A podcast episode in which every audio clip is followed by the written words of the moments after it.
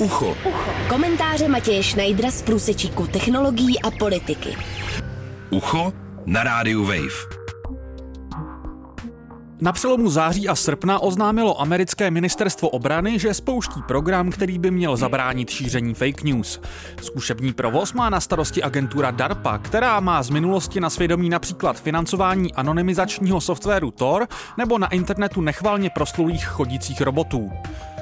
DARPA vyvíjí software, který by měl odhalit fake news mezi více než 500 tisíci zprávami, fotkami, videí a zvukovými stopami.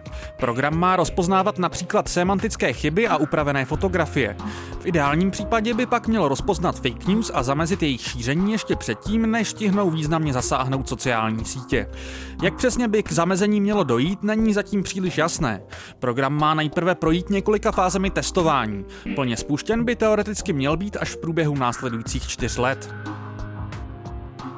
Tiskových zprávách a prohlášeních ale není ani slovo o tom, jak by se program měl vypořádat s největším problémem fake news, a to sice, že tento termín jde dost těžko definovat. Současná vlna paniky okolo falešných zpráv propukla v roce 2016 mezi britským referendem o odchod z EU a vítězstvím Donalda Trumpa v prezidentských volbách. Oběma vítězstvím měly pomoci právě fake news.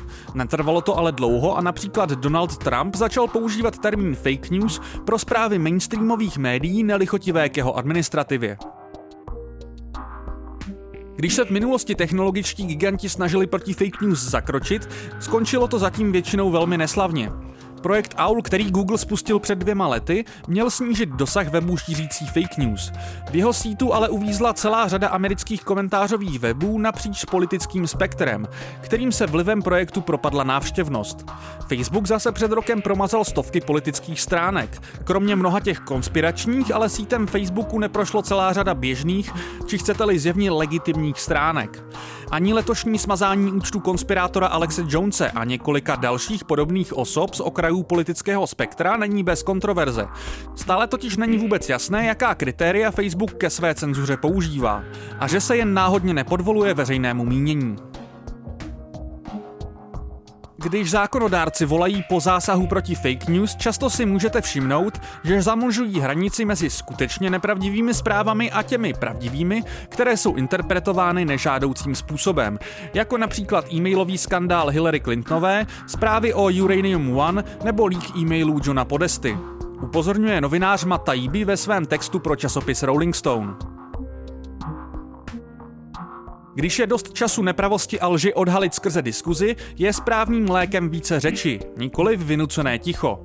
Psal v roce 1927 ve svém slavném disentu americký nejvyšší soudce Louis Brandeis. V době sociálních sítí je na místě debata o tom, že někdy se fake news šíří rychleji, než je možné je vyvrátit. Jak proti ním ale můžeme naprogramovat automatický filtr, když se ani neumíme shodnout na tom, kde přesně leží jejich hranice? Technologičtí giganti to zatím nezvládli. Že by měl mít větší šanci na úspěch netransparentní projekt Pentagonu pod administrativou Donalda Trumpa, zní jako špatný vtip. Matěj Schneider, Radio Wave. Ucho. Ucho. Komentáře Matěje Schneidera z průsečíku technologií a politiky. Ucho na rádiu Wave.